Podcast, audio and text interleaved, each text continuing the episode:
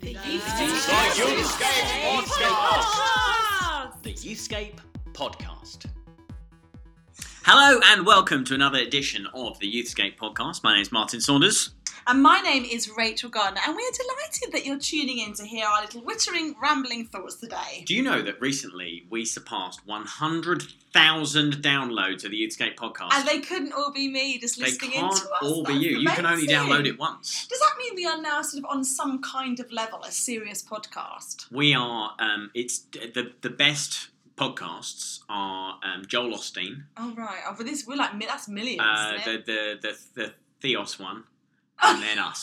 That's the, that's the ranking. Is that the order? Joel Osteen, That's it. Theos. That's it. We probably need to explain who Theos are, seeing as Probably need to explain who Joel Osteen is. to a lot People of know people. who he is, don't I they? So the, the role of podcasts in society then, I mean, Yeah. has this taken over news outlets? Do we listen more to podcasts than anything mm. else? Do, is that does that shape and inform our ideas? So I think podcasts else? went through a lull and then they had a big resurgence. So podcasts first appeared, everybody launched a podcast, everyone got very excited about podcasts, and then they went a bit quiet. Mhm. And then there was a real kind of three or four years ago, before we launched this, um, there was a bit of a resurgence. There was the Serial podcast, which they started making, dr- um, not dramatic, but um, serialized Oh, documentary see. Yes, of course. Yeah. podcast. And if you've if not listened to it, stop listening to this and go and download the first series of Serial because it's absolutely astonishing. Is it really? Uh, it's an amazing documentary. Okay. Uh, anyway, back to this. yes, back if you're to still this. listening, keep listening to this. um, yeah. So podcasts have sort of come back a bit, and Mhm. I think that you're seeing new ones, interesting ones. You, you listen it. to some I interesting love, ones? I listen to the Guilty Feminist because Yeah. I want to hear what the narrative for women is in culture, and I think that what what Deborah and Frances-White and that team are doing, there's a, they got a finger on the pulse. Now, whether you agree with everything that you hear or not, you can't deny that they are they are speaking a language for women that women are listening to. Mm. And the other one is Malcolm Gladwell. I Oh, love yeah. Malcolm Gladwell. And our guest today, she has a podcast, and I've started listening to her as well, but more about her later. Is that your dream podcast guest, Malcolm Gladwell? Actually, Deborah Frances-White, Elizabeth Oldfield, and Malcolm Gladwell would be three of my dream. that your- your dream dinner oh, party? Yes, definitely. Now we're going to talk a bit a bit today about disagreement. Yeah, And so here's what I want to know, Rachel Gardner. Yes. I forgot momentarily forgot your surname. you are Rachel you. Gardner. Um, uh, do you have online? Do you have because you have a lot of a lot of? Um, I was going to say you have a lot of lovers. You don't have a lot of lovers. Um, you have a lot of fans, a lot of I friends. But um, do you have anybody who goes for you online? Have you ever had people who who sort of have a Mm. pop at you online? Yeah, I, I, I wouldn't say there's one or two that are constantly doing it. I know some people have that, don't they? But I would, yeah, I, there'd be people that Snipers. Yeah, and I but I also think there are some other. I just know there are certain things that I was to tweet, Yeah. it would immediately cause kind of eruptions in certain places, and that Yeah. wouldn't be a specific person. That would just be it's such a sensitive issue.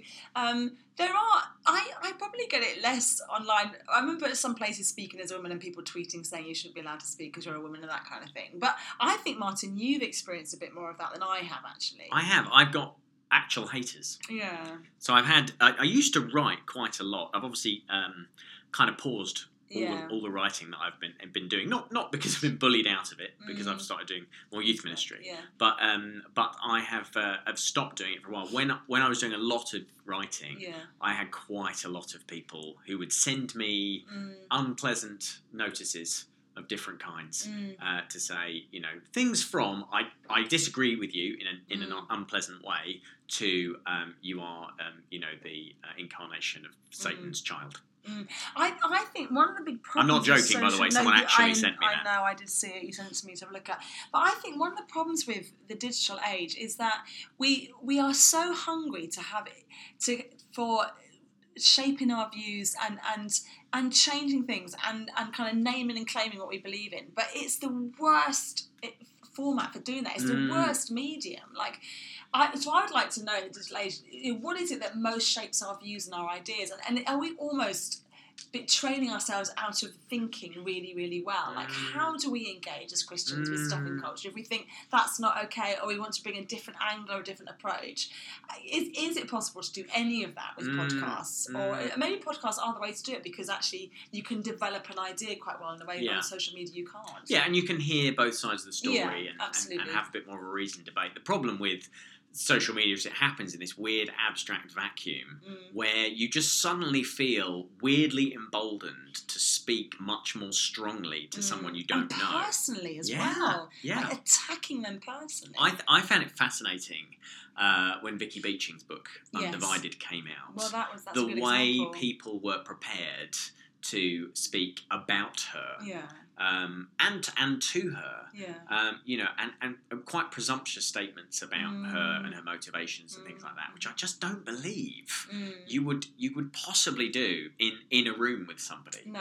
a live you would- debate. You'd no. never have that No. conversation. So if you had a podcast where you had Vicky and somebody else who- Yes. who, took opposing views on, on same sex attraction and all the kind of stuff around that, Mm. um, I don't believe that those two people would go, go for each other.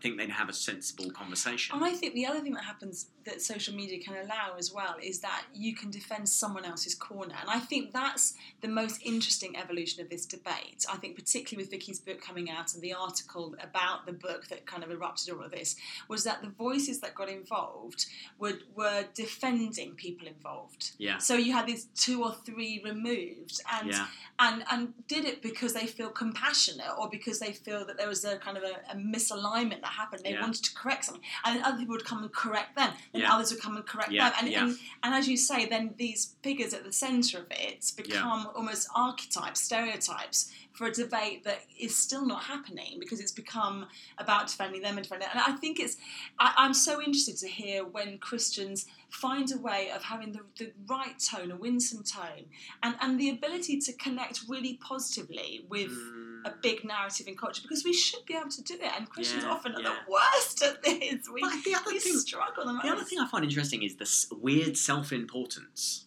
that that, that, that of the tone of a lot of Christians on, on Mm. social media. or anybody with a cause, actually, I Well, think. yeah, you just sort Yeah. of become very pious and Yes. self think self-righteous. You, do you think you've done that? I think I've done Me, that. of course. Yeah. Of course, you know when I have tweeted, you know, my view on something, Mm. there is a moment. I mean, my wife always says to me, my wife absolutely can't stand social media, Mm, and she says, "Why are you? Why are you telling people your opinion on something? So Mm. why? Who do you think you are?" mm, And I think she's got a good point. mm, Like actually, we all do that. We all kind of go, "Oh, you know, here's my here's my pronouncement." mm, On stuff. You don't do that in any other part of life. Like social media has created a weird kind of speaker's Mm. corner mm. everywhere where you, you suddenly feel compelled to tell people how you feel about everything. And you Mm. look at an issue like Brexit or something like that, and we're all, you know, turning on, on each other with these sort of self important rants. Yes, and the problem is that if you don't get involved, your silence is read as Yeah. something, isn't it? Complicity in one yeah, side or so both. it's very, very tricky, isn't it? And I It's a know with some of the debates recently online, I've chosen to, to speak to people privately, separately, so Yeah. I don't put it public. So it looks like I'm not getting involved, but actually I am. I'm just speaking directly to the people involved. I think that's much more honouring, isn't it? Having said all that, there absolutely is is massively a need for um, people speaking in the public sphere, whether that's social media or in government or through media, to really help shape really positive ideas about religion, about faith, particularly for young people. We on this podcast talk a lot about really important stuff like well-being and sexual health and um, suicidal ideation, all that kind of stuff. We don't often talk about the kind of youth work where we're helping young people inform philosophical and, Yes, and, and yes. views, and how do you engage with humanist secularism and Yeah. neoliberalism, those sorts of phrases. Yeah, yeah. Um, and our guest today, I th- I think, is an absolute radiant shining example Yeah. of how you can do this Yeah. brilliantly, and she makes it look like a walk in the park. She does. And also, so uh, it's uh, Liz Oldfield. yes, uh, from Theos. Uh, the brilliant thing about her is when I talked earlier about self-important tone, you could not get further from it than, No. than, than, than Liz. And and the great thing about her is she has the brain the size of a planet. yeah, she does. You know, she is she She's genuinely like you know she she clearly knows more about most of the things I know a lot about than I do, and they're probably not even things she knows much about.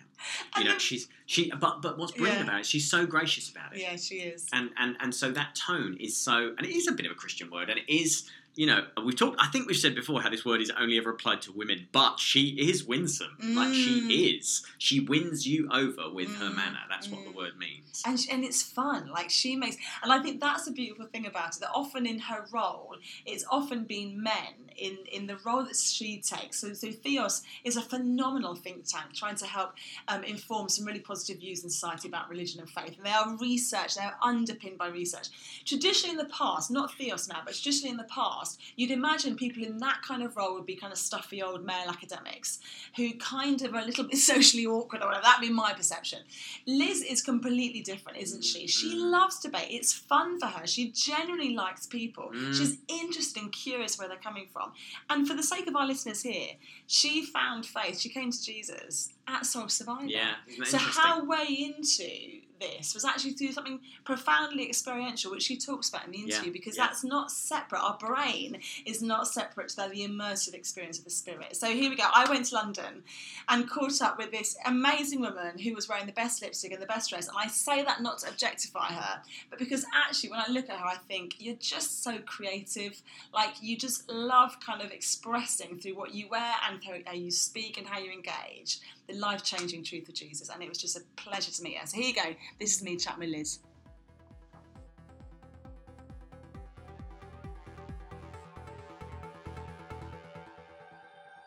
You've escaped your podcast. What?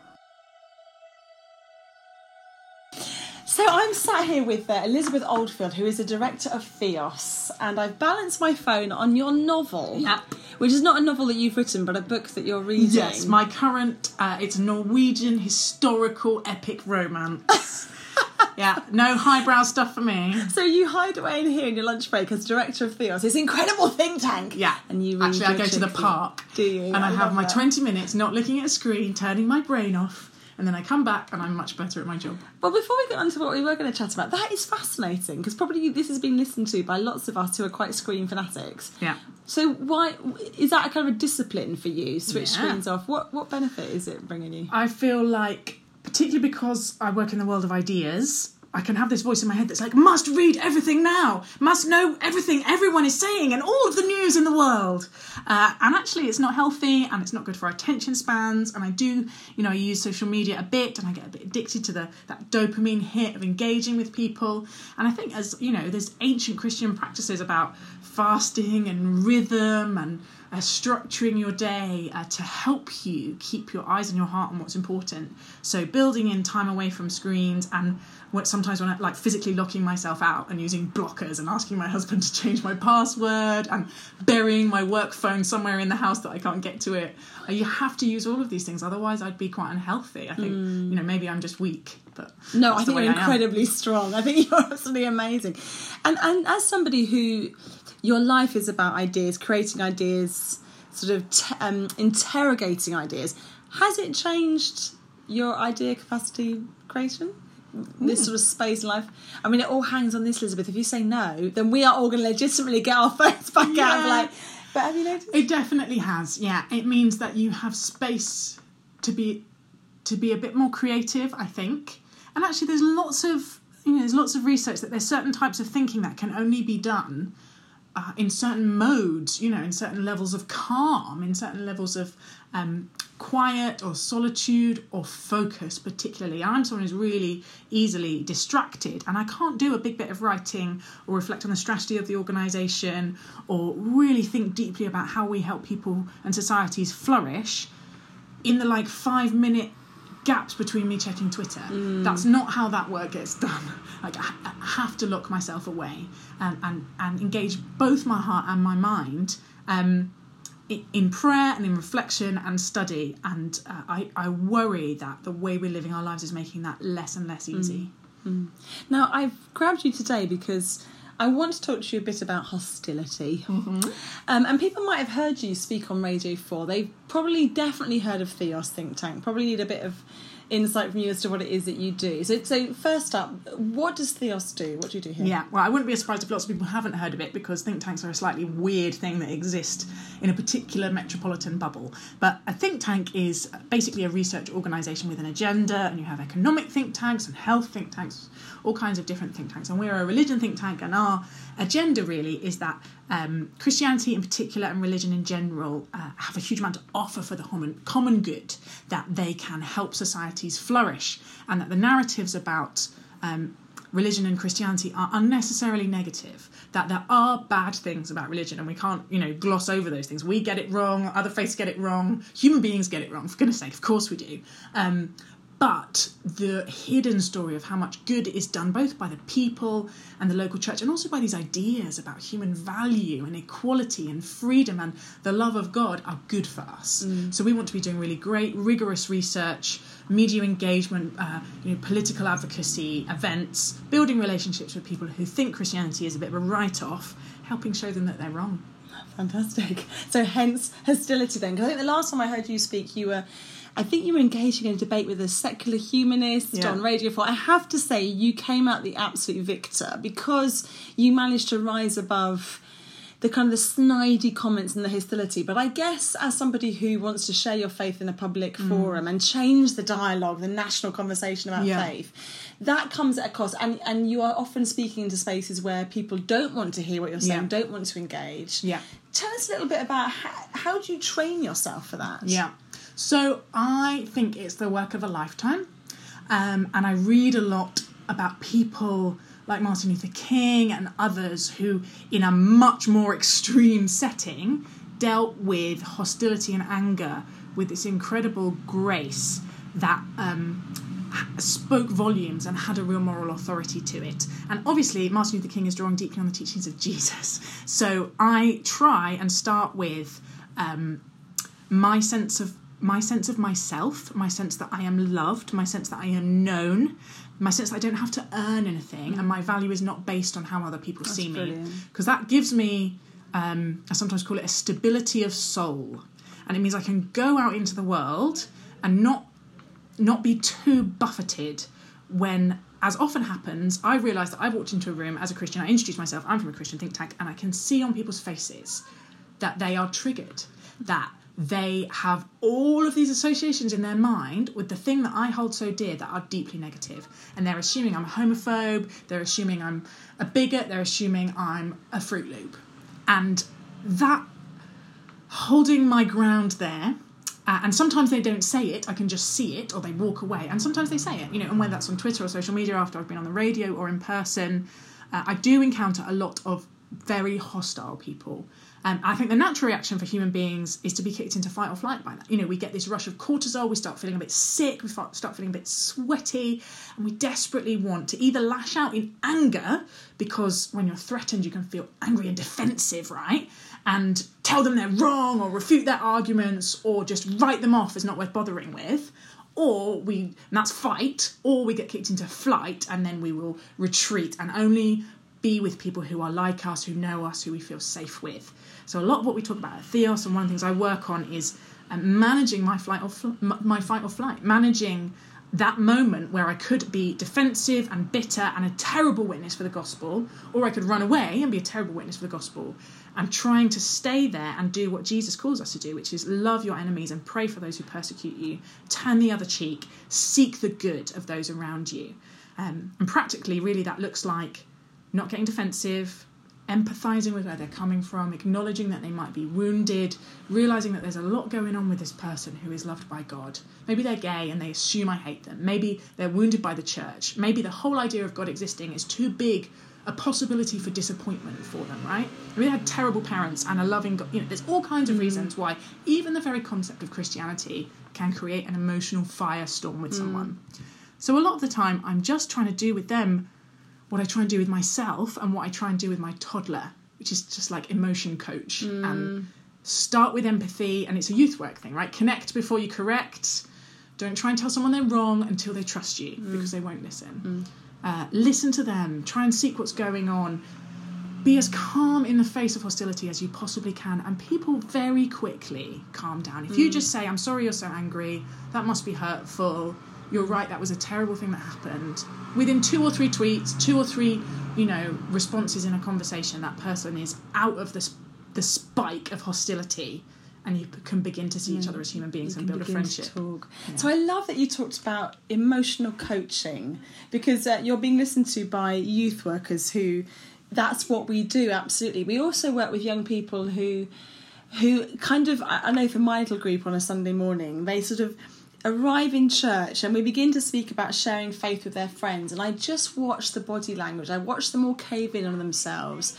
Because actually what they find on a sunday morning with, with us and the youth workers is a safe place. No one's going to be angry with me. No one's going to challenge me and call me a homophobe. No one's going to say i'm weird because i go to church.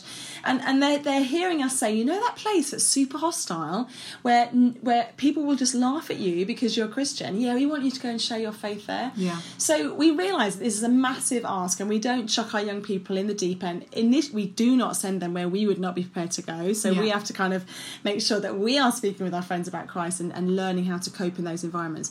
But but what what's some of the kind of top tips for those of us that want to coach young people who are living out their faith in hostility in a Yeah. hostile environment? Um, I think uh, a bit of intellectual undergirding is really Mm-hmm. helpful. And actually, things I, I only was able to start doing this after I started getting a little bit of apologetics training. Um, my my faith for a long time was very emotional. I became a Christian at Soul Survivor. You know, I had an ecstatic experience. Mm. My faith was all about my feelings and my relationship with God. And there were all these people out in the world who had intellectual questions, and I had no answers for them Yeah. and actually working uh, through getting a little bit of training in apologetics. I remember I went on a training weekend in apologetics and I got in the cab on the way to the station after leaving the conference centre and had a conversation with the driver about God because I was no longer scared. And there's a great Christian apologetics festival called Reboot uh, for youth. There's you know there's bad apologetics out there, so you do have to be a bit careful. But there's a lot of good apologetics out there that just means they have at least some undergirding in what might be the beginning of an answer to some of these hard questions, right? And that helps a lot with confidence. Um, so apologetics is the first thing. I think the second thing is uh, just that discipleship thing of I am loved by God, and when I get that trigger of shame because my social status is being threatened, mm. to dig into the love of God, to dig into your identity in Christ, and dig into the people who are going to affirm that in you. And then I think the third thing is just cultivate curiosity about what other people believe. So I never, I, I only, I only really share my faith quite far down into a relationship if people are interested. And I'm a journalistic kind of person by background, and I'm nosy. And if you just ask in a really polite, interesting way what people believe, and keep asking interesting questions, eventually you will have big conversations, and it will be fascinating. Um, and that eventually in in relationships of trust and respect gives you permission to share your faith. Yes throwing a bomb into a group that don't know you about you know a bible verse or uh, some tribal thing about christianity is going to get you into trouble it is. Uh, and uh, a, much more thoughtful approach I, I find people are really open once you're able to get past the um, the assumptions and the barriers and have them know that you care about them. Like if we don't care about the people we're talking to, then we shouldn't be speaking to them at all. And it's brilliant just sat with you because you are articulating all those things that I think when I was a teenager, probably had someone really pushed me, I'd have been able to say, yeah, actually, I know that I don't have to stand up in the school canteen and say to everybody X, Y, and Z. Repent. Yeah, but actually, if nobody kind of articulates that, I think that I should be doing that, and I feel real shame if I've not told my friends about Jesus. And I think the teenagers that we work with today, in my own experience, that I think they're still kind of working on that old model. If we're saying actually go in and kind of fight, fight your corner or speak up for what you believe, it is this kind of like whatever happens, just bash them down and make sure that you're the last person standing, and it doesn't matter about other people's feelings. Actually, what's more important is the truth and that you are standing up. So when you hear in your class your teacher say X, Y, and Z, you've got to, and it's amazing. So how- harmful. and it is harmful, and our young people are crushed by that because they feel shame. They feel they've let Jesus down, and they arrive in the next time we see them just feeling an utter failure, don't they? Oh, it's dreadful. Like that. What we see in Scripture is Jesus, who's interested in people and is interested in where they are and their questions. And it's this, you know, it's the same thing in anything. It's the same in networking. It's the same in life. If we spend our whole time orientating towards the other person, what is, where are they? How can I understand them better? How can I listen? How can I bless them? How can I love them? Then these things happen naturally. If we go in with our agenda and our three point list and our, you know, two ways to live and slam people around the heads with it, then we deservedly will get laughed out of the mm, room. Mm.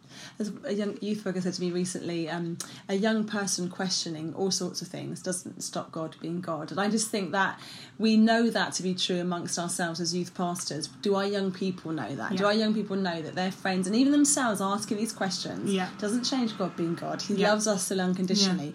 And I think that's part of the problem, isn't it? That we in churches struggle with apologetics. We don't have spaces where we can talk about the big questions Yeah. because we're afraid that if we name it, it sounds like doubt or it Yeah. sounds like we're Yeah. not kind of part of this I mean, doubt. I doubt every day. The reason I can do this job is I took my faith apart and put it back together again, or it was taken apart and God put it back together again. I don't know. You know, I became a Christian in a very relation. You know, I didn't come from a particularly Christian family, very loosely cultural. I'm a Christian because someone invited me to their youth group. I'm a Christian because of good youth workers. Wow. I'm a Christian because of Soul Survivor. But I'm still a Christian because I needed to ask the hard questions. I needed uh, to say, what if what if this is all nonsense? What, why is the Bible this hard? You know, what about uh, sexuality? What about gender? What about violence? And I needed to really robustly. And I had a year of trying to be an atheist, and I had a year of giving up on a lot of it. And God called me back. And now, because I know, I know uh, n- nothing anyone can throw at me, I won't have heard before. And I've been there, so I get it, and I empathise. I, I know what it feels like to be an atheist, and I know it's worse.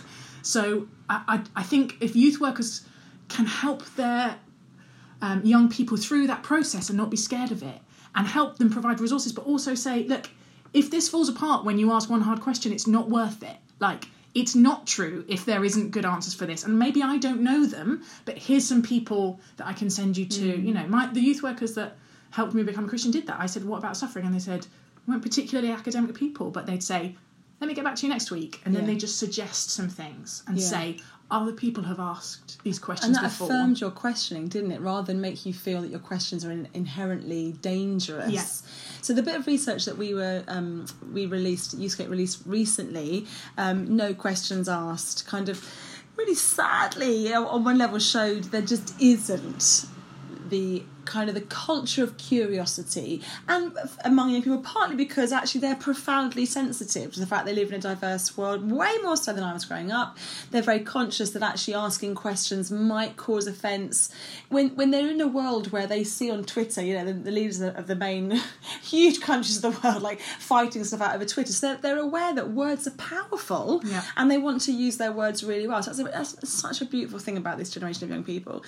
But I suppose it, it, it means that for us as youth workers and practitioners, we have got to model that asking questions is okay. Yeah. That saying I don't know the answer to that, or I'm going to go and find out, or I'd really like to know what you think, or Yeah. I don't think I agree with you, but I still affirm you. Yeah, You know, yeah. That is so important, isn't it? It is. Absolutely. And yeah. giving other Christians a break. Like I remember being disappointed with the adult Christians that I knew because they couldn't handle my questions because I'm really geeky, right? I'm interested in philosophy. I'm interested in in history and, and how the Bible was put together. And that's not everyone's experience. That's not everyone's faith.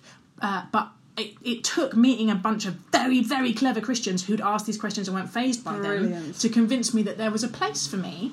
But looking back, I realised I was I was a bit harsh because, uh, like, we are all on a journey and none of us know all the answers. And uh, the, the people in public who aren't Christians who look like they know all the answers probably don't either. Hmm. Like, there are no real grown ups. you know, there is no. The wisdom of the world uh, and the wisdom of Christians is pretty shallow, which is why we go to God for it. Yes. But we have to, I think, have grace with ourselves and with others as we're wrestling with this stuff. Oh, that sounds absolutely brilliant, fantastic. So, so you are sort of dotting all over this place, speaking here, there, and everywhere. You have your own podcast, which Yeah. sounds phenomenal because on your podcast you are interviewing people who hold very different ideas to you, Yeah. and basically you're doing what you do best, which is ask big questions and Yeah. pursue stuff. So it's, it's trying to model these kind of these conversations across different. So we have people who are atheists or agnostics or from other religions or are, are Christians but are campaigning around disability or you know who are part of these public conversations that feel like they're very tribal and very fractious and we've forgotten not just on religion how to engage with people who disagree with us. So I'm trying to model good disagreement. I'm trying to model helping people reflect on what they hold sacred and why they believe what they believe and get us past this kind of instinctive self-righteous i'm right and you're wrong i'm right and you're you know evil but to help us understand each other better. Mm. And actually in talking about what we believe and why i've just developed loads of lovely friendships out of that podcast because you can't help but connect with someone when you talk about what you believe, even if what you believe is radically different, Yes. which it often is. Yes. Um, so it's fun. I love it. Sounds great. I'm just wondering as you were speaking, like how would that play out in a youth work setting? Because not all the youth work that we do is necessarily in a church-based setting, and there's people Yeah. listening who do school, they're school chaplains or they're working on the street. But actually, being the people that invite into that safe space with young people, here's an atheist, here's someone who thinks Yeah. this, and actually just saying to a young, let's just talk about this, let's Yeah. ask questions. That's awesome. So we could nick that idea from you. Um, you've also produced a report. Yeah. Am I- Am I able to talk about this Of report? course, please. You want- do you want to tell us? It's called um, After Grenfell, the, the faith group's response. What what were your findings with this? So um, the Grenfell Tower uh, fire last year was obviously an absolute extraordinary tragedy, an example of failure all the way along the line. You know, failure in planning, failure in execution, failure in investment in a community, failure in emergency services response, although I think unwittingly, and and importantly, failure in the post-fire follow-up. And um, into that gap, uh, after the fire, came the faith communities who are uh, who were already there around the fire. Many of people who lived in the tower were members of mosques or churches primarily, but uh, other faith groups as well. Um, and it's been widely commented on that they became the de facto emergency response. Um, in a very extraordinary way, in a way that really makes the argument about civil society more generally, but faith groups in particular, that those local, committed, long term trusted communities are absolutely vital for the fabric of society. So we really wanted to say why were they able to respond so well? What did they do? And what could other people wanting to serve their communities um, in community groups learn from it? Uh, so uh, that uh, work is ongoing, but it's been launched and, and, and covered in the media, and, and we'll be wanting to disseminate the findings to faith communities and others about how they can be as amazing as hmm. those groups around the Grenfell Tower were. And we know this, don't we? That, that churches, we are placed all around the UK. And we had on a podcast a while ago Susie Mapledoram from Manchester, and after the Ariana Grande concert, where just so many children were separated from their families. And Yeah. it was the Christian youth workers, among others, Yeah, yeah. who just swooped in and were safe pairs of hands and stayed put and, and, and did a lot of the kind of behind the scenes work in, in reaching these young people. So, this report, I really recommend people getting hold of it. We'll see if we can uh, grab some at some point and uh, disseminate through Youthscape. That would be amazing. Yeah, That'd be fantastic. do. So I think we all need a little bit more Oldfield in our lives somehow. Now you're a very busy woman, so you're on Twitter. What's your Twitter handle? I'm Theos Elizabeth on Twitter, and you can tell when I'm procrastinating a big piece of work because I'm tweeting too much. lots of or when I'm uh, managing to have logged off and go silent for several days because I have to get my head down. Um, and we have a website, theosthinktank.co.uk, and that podcast is called The Sacred.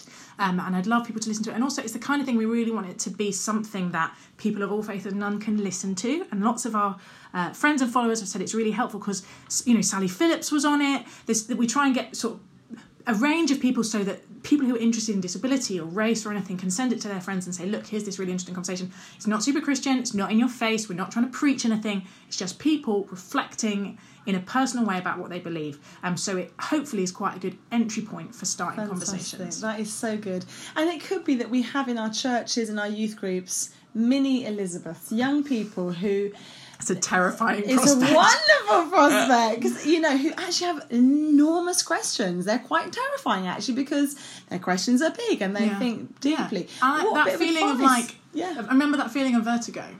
Like, what if this all falls away from under my feet? Absolutely awful. Like that that experience of losing my faith, essentially, but incredibly formative and at least for me, really necessary. really necessary. Um, so I'd say, don't be scared.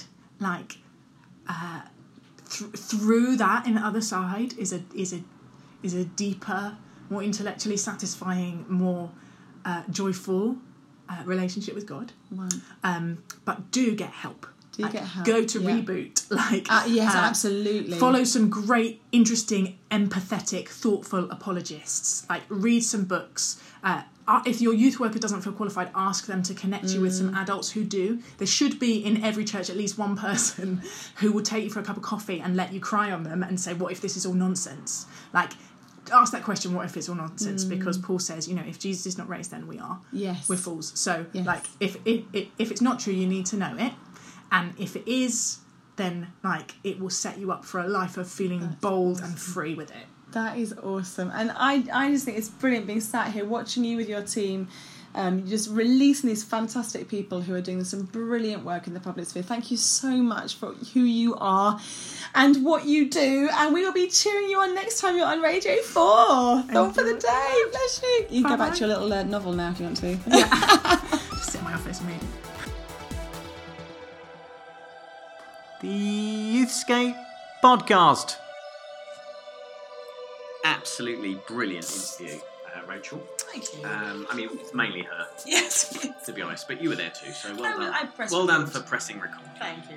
But um, uh, you know, we talk a lot on the podcast about different groups of young people, different types of young people, and there are a big kind of group, a big segment Mm. of young people that we might work with, who actually the intellectual stuff really matters. Mhm. So in terms of plau- the plausibility of the Christian faith for them hinges on whether they can make sense of it. And yes, the heart stuff's important, but there are those questions that they do need, if not to answer, to wrestle with and to give value to. Mm. And so there are some brilliant people who are who are working in that area, who are doing some great stuff, um, who we, we do want to signpost people, to, Yes. don't we? So this weekend Yes. coming, there is an event in London, isn't it? It's called Reboot, um, and it's speakers the likes of um, the Ravi Zacharias Trust. Amy Orr Ewing, think Ruth Jackson's behind it, Yeah. Liz Oldfield, and others. An opportunity for young people to knock up against planet brains. Yeah. And as you say, that sense of if somebody who thinks like that is engaging with faith, then I'm going to hang on in there and Yeah. bring all of this to, to, to my faith as well. And that, that is so important. Often as youth workers, we might feel that that doesn't resonate with us, or maybe we don't feel that we can necessarily open up these big conversations around neoliberalism and kind of science developments, all that kind of stuff. But actually, Mm. there are many people who can, and we Mm. absolutely have to signpost. So you can get hold of them by booking via rebootglobal.org. So we would really encourage you to check that out. I remember when I was a young, well, when I was a student actually, um, I, I'd been through Soul Survivor and I'd done all the experiential stuff. But I really remember reading C.S. Lewis when I was at Mm, university Oh, I do as well. and thinking, I'm so glad that this guy, you know, Yeah. is has come to is this clever and has come to the same conclusions as me. It, Yeah. it really is affirming to know that the absolute brainiest, great intellectuals ever Yes. have also Done arrived well. So at this conclusion. What would be a great book? I, I would- I would say Timothy Keller's Reason for God. We Yeah. give that to some of our older Yeah, youth yeah. who are really hungry to explore some of these big issues. I well, do you know what? I'd love to know how Mere Christianity goes down now. So I read Mere Christianity when I was fifteen, I think, Mm, and and you know what? I mean, that was absolutely transformational for me. I've talked on the podcast before about the good, mad, bad God kind of uh, uh, mm. argument and, and why that was one of the reasons I came to faith, really. Amazing. And, and I'd love to know, maybe you could uh, let us know at podcast at youthscape.co.uk.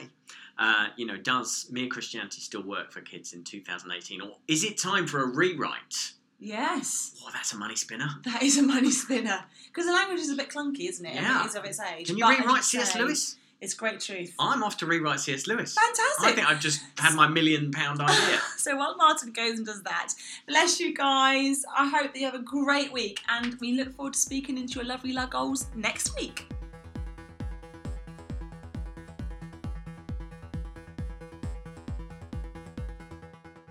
Hmm. Like, there are no real grown ups.